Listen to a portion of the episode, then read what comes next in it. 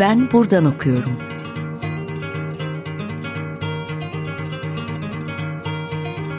Edebiyat ve başka şeyler.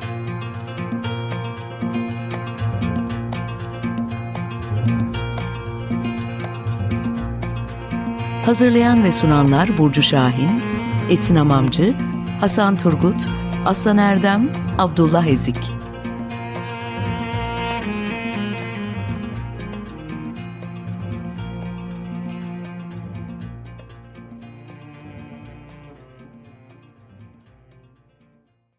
Merhaba, ben Hasan Turgut. doksan beş nokta sıfır Açık Radyo'da Ben Buradan Okuyorum başladı. Bugün konuğumuz Kenan Behzat Şarp. Ee, Kenan hoş geldin. Hoş buldum. Kenan'la e, Turgut Uyar ve Edip Cansever özelinde e, ikinci yeni şiirini konuşacağız. Başlamadan önce e, kısaca Kenan'ı tanıtayım ben. Kenan Behzat Şarp, edebiyat alanındaki doktora derecesini iki bin on dokuz yılında University of California Santa Cruz'dan aldı. İstanbul'da yaşayan Şarp, yarı zamanlı olarak Boğaziçi Üniversitesi Batı Dilleri ve Edebiyatı bölümünde ders veriyor.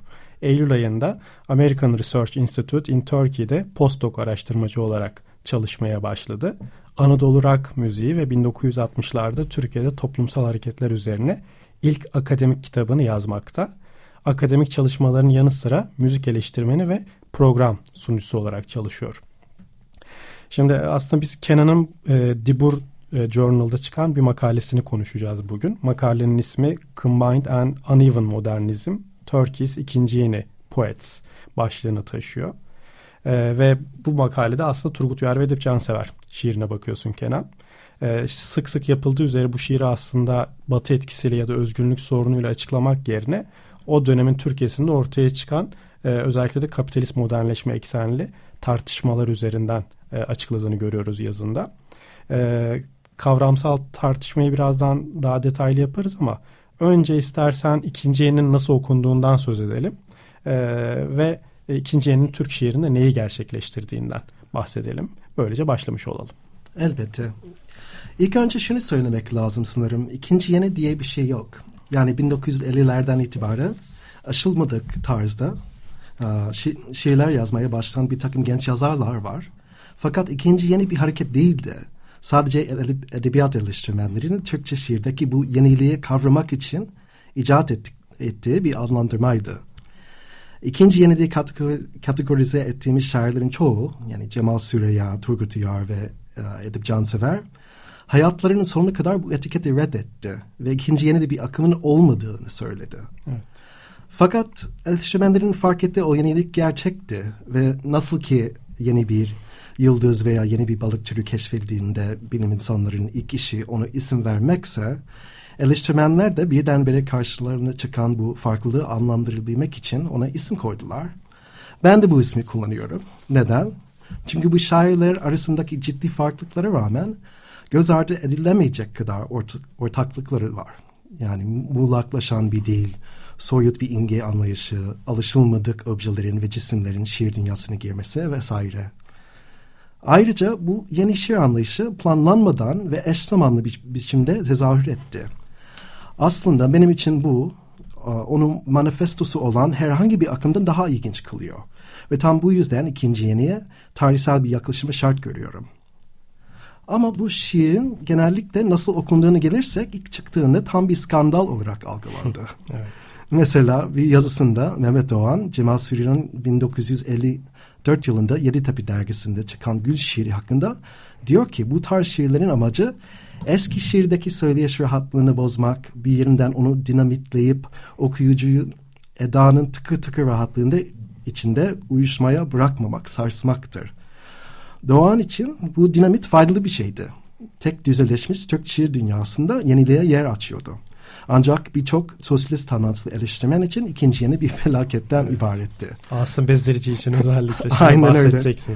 Yani Asım Bezdirici'ye göre ikinci yeninin işlediği birçok günah var. Hı hı. Gelenekten kopukluk, biçimcilik, gramerde deformasyon, soyutlama, anlamsızlık vesaire. Hı hı. Bezirci için bu gibi yazım tarzı topluma, kolektif mücadeleye, okura hatta ortak bir dili bile sert çevirmek anlamına geliyordu. Ama tabii ki altmışlardaki ve yetmişlerdeki hararetli tartışmalardan sonra daha sakin değerlendirmeler de yapıldı. Kanımca en önemlilerinden ikisi Orhan Koçak ve Yalçın Armağan'dan geldi.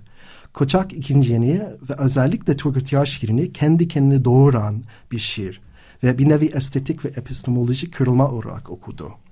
Armağan ise bu şiiri edebi özellik kavramıyla yorumladı. Bence de evet veya hayır, iyi veya kötü, politik veya değil tartışmalarını bir kenara bırakıp bu özelliğin kendisinin ne kadar politik, toplumsal ve tarihsel olduğunu kavramak lazım. Evet, bence de ben de öyle düşünüyorum. Yani sadece biçim tartışmasına tıkılıp kalmamak gerekiyor Tabii. hakikaten. Şimdi yazında iki tane önemli kavram var. Biri combined, onu herhalde karma diye çevirebiliriz. Hı-hı. Diğeri de uneven, onu da eşitsiz diyelim. Bu karma ve eşitsiz modernizmler genel olarak modernizm teorilerine baktığımızda ne anlama gelir? İstersen biraz bunu konuşalım ve e, bu iş, bu çerçevede ikinci yeni aslında e, okura ne tür açıklıklar sunuyor? Tabii. Şimdi karma ve eşitsiz modernite ilk Engels'in ileri sürdüğü bir kavram ve sonra Lev Trotsky tarafından kuramsallaştırıldı. Ve bu tez Rusya ve Çin gibi coğrafyaların küresel kapitalist sisteme sonradan nasıl eklemlendiğini açıklıyor.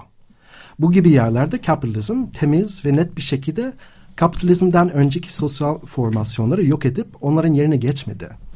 Yani aksine bunlar karma bir şekilde yan yana varlıklarını sürdürdüler.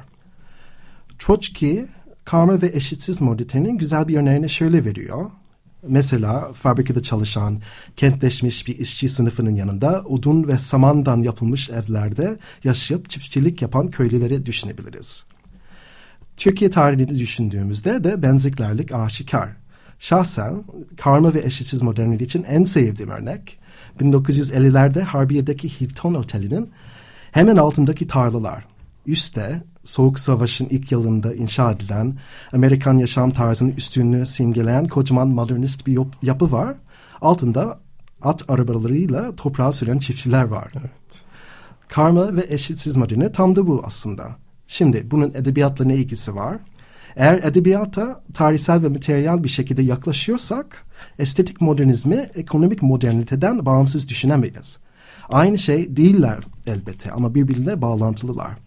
Mesela bu konuda kitap yayımlanan Warwick Research Collective diyor ki kapitalist merkezin dışında gelişen edebi modernist hareketleri anlamak istiyorsak o yerleri kapitalizm nasıl karma ve eşitsiz bir şekilde geliştiğini görmemiz lazım. Bu arada şunu da söylemek lazım. Bu teoriye göre kapitalizm her yerde karma ve eşitsiz. Brezilya'dan tutun Almanya'ya kadar. Hı hı. Hatta Frederick Jameson diyor ki sanatlı modernizm tamamlanmamış bir modernleşme sürecinden kaynaklanır. Ve elbette bu sürecin kronolojisi Türkiye'de ve İngiltere'de farklı. Ama söylediklerim şu anlama gelmiyor. Modernizmi Batı, daha doğrusu kapitalist merkez icat etti ve sonra dünyanın geri kalanı bunu takip veya taklit etti. Bunu demiyorum. Aksine bahsettiğim terim bu bize şu imkanı veriyor. Artık etkilenim veya soy bilimi meselelerine takılıp kalmadan bu orijinal, bu kopya, bu hakiki, bu sonradan olma demeden modernizmi araştırabiliriz. Çünkü eleştirmen Michael Whitforth'un dediği gibi modernizm elde tutulur, gözle görülür bir şeyden ziyade modernitenin koşullarının tetiklediği sorunlara karşı cevaplardır. Yani modernizm, bilinç akışı, kolaj vesaire gibi bir takım yazınsal tekniklerin yaygınlaşması değildir. Hayır. Nurdan Gürbilek veya Nergis Ertök'ün gösterdiği gibi kapitalist modernite nereye giderse gitsin bir takım toplumsal, kültürel, öznel ve psikolojik krizler yaratır.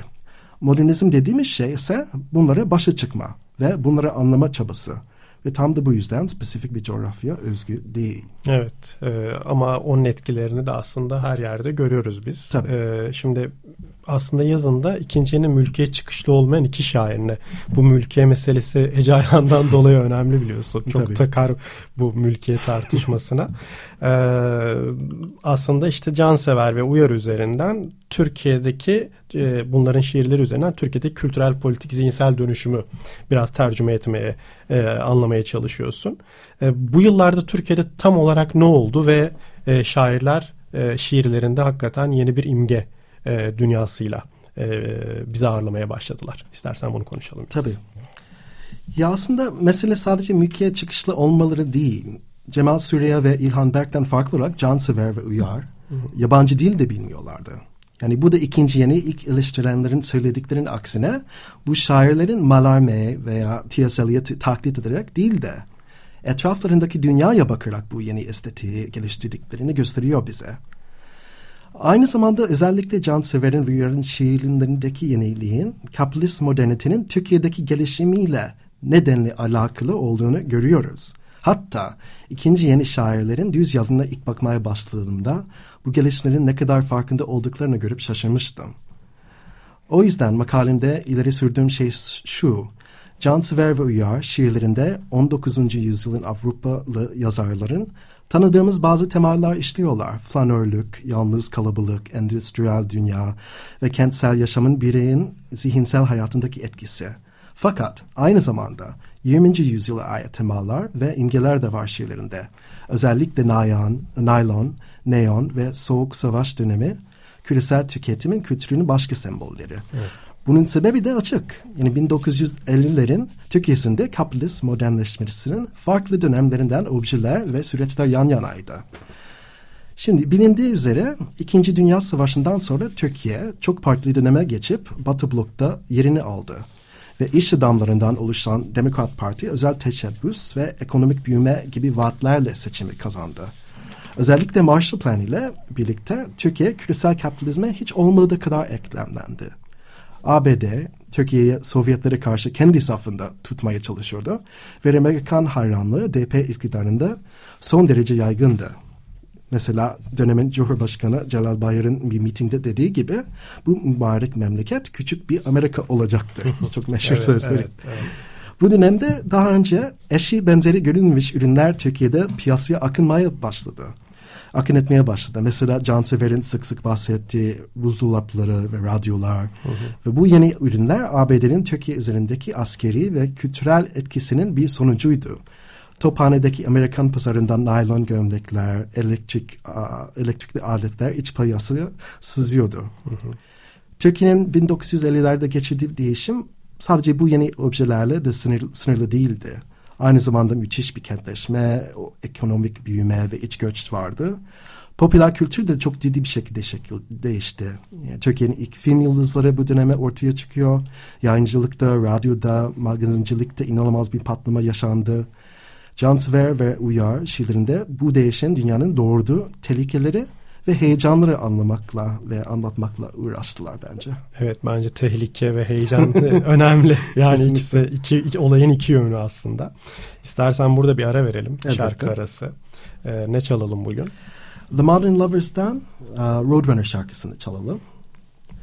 Yani sebebini söylemeyeyim. Bence dinleyicilerin takdirini bırakalım. Bence hemen anlarlardan tamam. seçtiğimi. Tamam, dinliyoruz.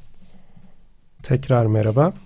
Bir şarkı arasından sonra tekrar karşınızdayız. Ben buradan okuyorum devam ediyor. Kenan Behzat Şarp'la e, Turgut Uyar ve Edip Cansever özelinde ikinci yeniyi konuşmaya devam ediyoruz. Şimdi e, sen de çok iyi biliyorsun. Aslında ikinci yeniye varana kadar yollar epey bir dikenli. e, biz e, Uyar'ın ve Cansever'in e, başka bir gelenekten aslında el alarak şiire Tabii. başladıklarını biliyoruz. İşte buna Cumhuriyet folklorizmi ve e, bunu takiben garip atmosferi diyebiliriz herhalde.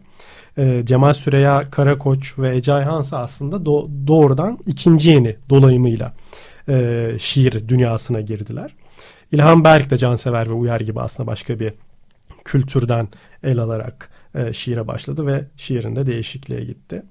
Uyar ve Cansever de bu yol ayrımının poetik değişikliğin nedenleri neydi? İstersen biraz onları konuşalım. Tabii. Yani ikinci yeninin yaratı büyük kırılmayı göstermek için Turgut Uyar'la ilgili şu soruyu sorayım. Yani mesela bin dokuz yüz elli ikide kitaplarında şöyle dizelere rastlayabilirsin. Sen vatanımsın, ekmeğimsin, duyduğum, bildiğim zafersin yıllarca. Soru şu o zaman. Nasıl oldu da bin dokuz yüz elli dokuzda şöyle yazıyordu. Halbuki korkulacak hiçbir şey yoktu ortalıkta. Her şey naylondan da o kadar.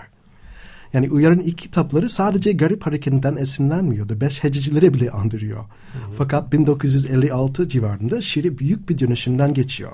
Ve bunun sebepleri de hem kişisel hem tarihsel. Uyar mesela askerdi. bin dokuz yüz kırk altıdan sonra Karadeniz'in ücra ilçelerinde görev yaptı. Fakat D P iktidarının ikinci yılında Ankara'ya tayini çıktı. Anadolu'da geçirdiği uzun yıllardan sonra metropol hayatına geri dönecekti. Sonraki yıllarda verdiği bir röportajda bu döneme dair şunları söylüyor Uyar.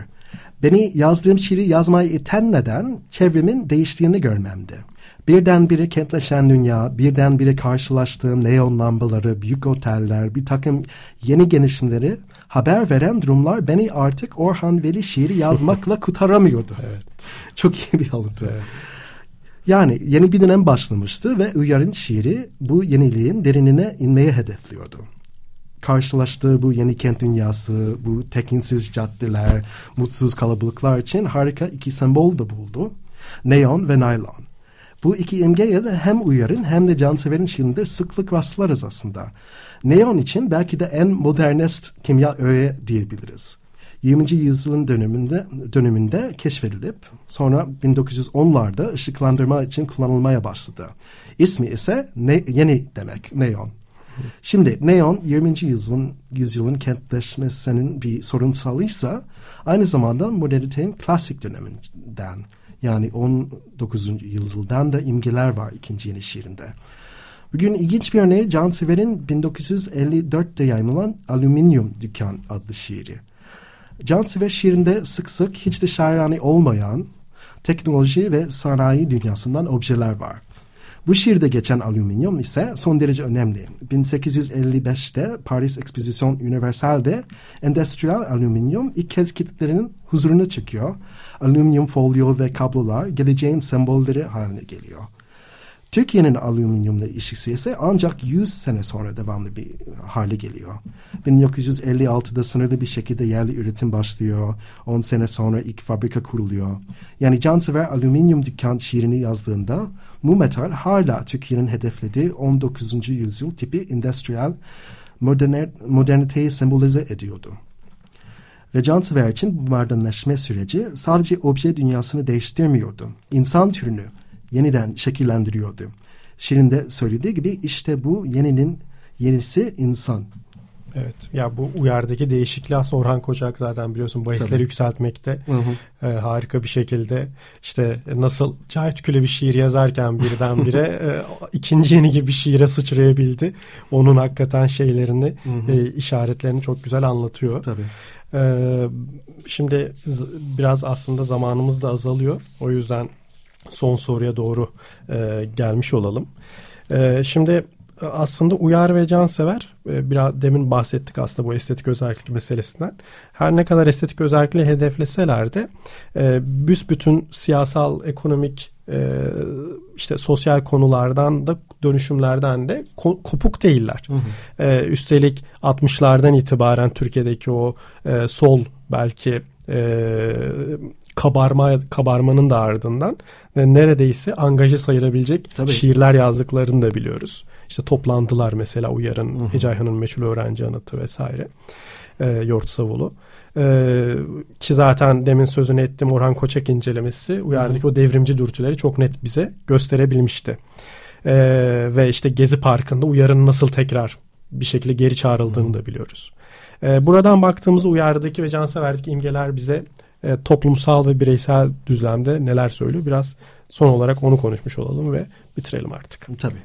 Yani bu dediğim gibi bu yazarların son derece angaje şiirleri var ve bazen bunu unutuyoruz. Çok romantik bir şey olarak düşünüyoruz ikinci yeniyi ama yani böyle şiirler kesinlikle yazdılar ve şaşırtıcı bir şey de yok bunda bence. Zira şa- bu şairlerin hepsi solcuydu. Hı hı. Um, Atil, Atilla İlhan'ın meşhur bir sözü var. Birinci yeni yani görüp İnönü dikta, diktasının şiiridir. İkinci yeni ise Menderes oh, diktasının. Evet, meşhur. Meşhur tabii. Ve aslında haklıydı ama düşündüğü şekilde değil. Yani ona göre bu şairler hiçbir şey anlatmayan şiirler yazarak tam da Menderes'in diktasını istediği türden apolitik bir şiir yarattılar. Oysa İkinci yeni D P döneminin şiiri ise eğer bu döneme çok derin bir şekilde irlediği için böyle. Hı hı. Ama bu önemli benim için. Bu politiklik her zaman bariz değil. Bunu anlamak için a, hem Cansever'in hem de Uyar'ın kullandığı naylon, bu naylonla ilgili ama en sona geleyim. Um, Yani şimdi Gezi dönemini düşünürsek, bu şiir tekrardan nasıl popüler olduğunu düşünürsek, aslında benim için ikincinin yaptığı şey politik alanı dar sınırlarından azat etti. Hı hı. Yani gündelik hayat, cinsellik, öznellik, tüketim, haz, şehir hayatının zevkleri, bireysel yaşam hepsini şiirlerine katarak politikleştirdi. Ve bu yüzden ikinci yeni bin dokuz yüzlerde dünyada gelişen New Left, yani evet, yeni sol ile koşut görüyorum. Ve bence bu yüzden Gezi direnişi gibi sektör olmayan, daha kapsayıcı bir harekete katılanlar ikinci yeni şairlerini politik atıları olarak yeniden keşfettiler diyebiliriz. Ve böylece Gezi'deki insanlar bu şairleri kendi dönemlerinden çıkarıp bizim dönemimize uyardılar. Ama bence bu şiir hep böyle bir okumaya müsaitti. Ve biraz da bunu göstermeye çalışıyorum. Evet. Aslında çok uzun bir konu. Yani neden Nazım Tabii. çağrılmadı da işte Turgut Uyar çağrıldı veya Ece Ayhan çağrıldı. Aslında başka bir tartışmanın konusu. Tabii. Ama vaktimiz artık doldu. Ee, Kenan, çok teşekkürler geldiğin için. Ben teşekkür ederim davet ettiğin için.